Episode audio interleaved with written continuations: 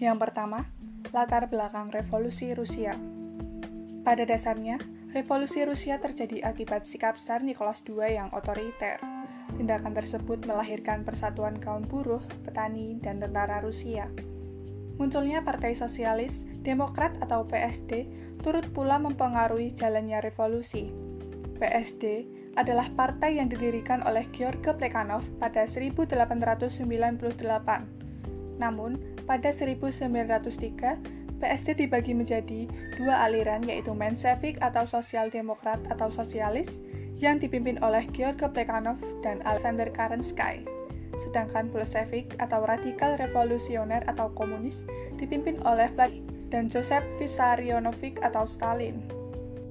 Salah satu pemicu ketidakpuasan rakyat terhadap kepemimpinan Tsar Nicholas II adalah peristiwa Minggu Berdarah atau Bloody Sunday 1905.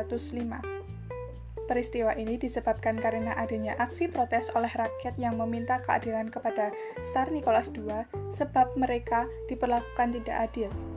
Aksi ini memicu tewasnya seribu orang karena terjadi baku tembak antara aparat keamanan dan para demonstran.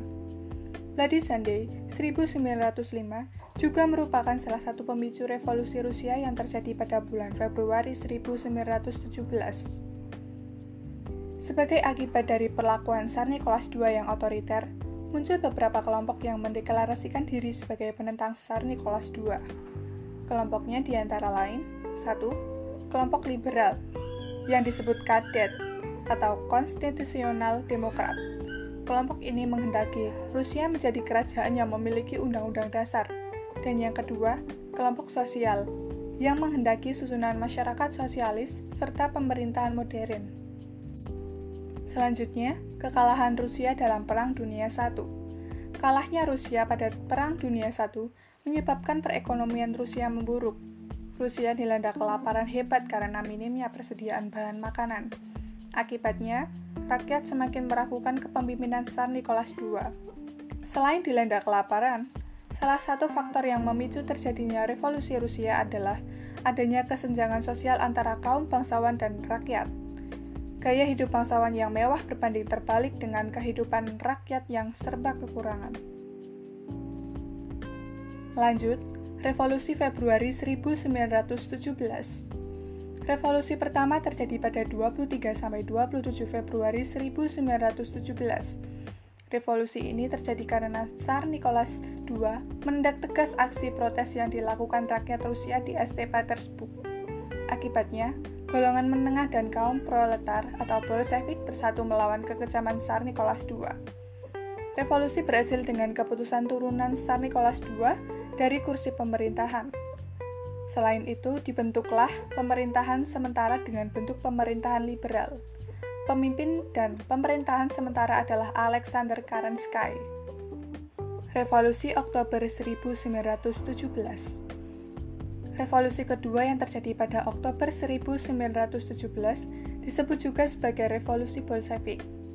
Revolusi ini terjadi karena adanya protes dari kelompok sosialis radikal. Kelompok tersebut beranggapan bahwa pemerintahan Alexander Kerensky dinilai lambat mewujudkan cita-cita rakyat Rusia. Partai Bolshevik di bawah kepemimpinan Vladimir Ilyich Ulyanov atau Lenin berhasil meruntuhkan kepemimpinan Alexander Kerensky Revolusi ini menjadi awal masuknya komunis di Rusia dan pada 30 Agustus 1972, Lenin membentuk Uni Soviet yang meliputi Sosialis Federasi Soviet Rusia, Republik Sosial Federasi Soviet Transkaukasia, Republik Sosialis Soviet Ukraina, dan Republik Sosialis Soviet Belarusia. Pemerintahan Lenin kemudian digantikan oleh Joseph Vissarionovich atau Stalin yang melakukan kebijakan politik tirai besi. Di masa pemerintahan Stalin, banyak negara-negara di Eropa Timur bergabung dalam Uni Soviet yang menyebabkan Uni Soviet menjadi negara komunis terbesar di dunia pada tahun 1922 sampai 1991. Selanjutnya, pengaruh revolusi Rusia pada masa kini. Revolusi Rusia melahirkan paham komunis yang tersebar di beberapa negara seperti China dan Vietnam. Di Indonesia, paham komunis pernah masuk dengan berdirinya Partai Komunis. Paham komunis diperkenalkan oleh orang Belanda bernama Henk Snevliet yang lama tinggal di Rusia. Pada tahun 1914, Henk Snevliet mendirikan Indische Sosial Demokratische Vereniging atau ISDV. Melalui organisasi ini, dia mengembangkan paham komunis terutama di kalangan buruh. Kemudian beberapa tokoh Sarekat Islam cabang Semarang, antara lain Semaun dan Darsono, terpengaruh oleh paham tersebut. ISDV mengubah namanya menjadi Partai Komunis Hindia. Nama ini kemudian berubah lagi menjadi Partai Komunis Indonesia atau PKI. Sekian dari saya, kurang lebihnya mohon maaf. Wassalamualaikum warahmatullahi wabarakatuh.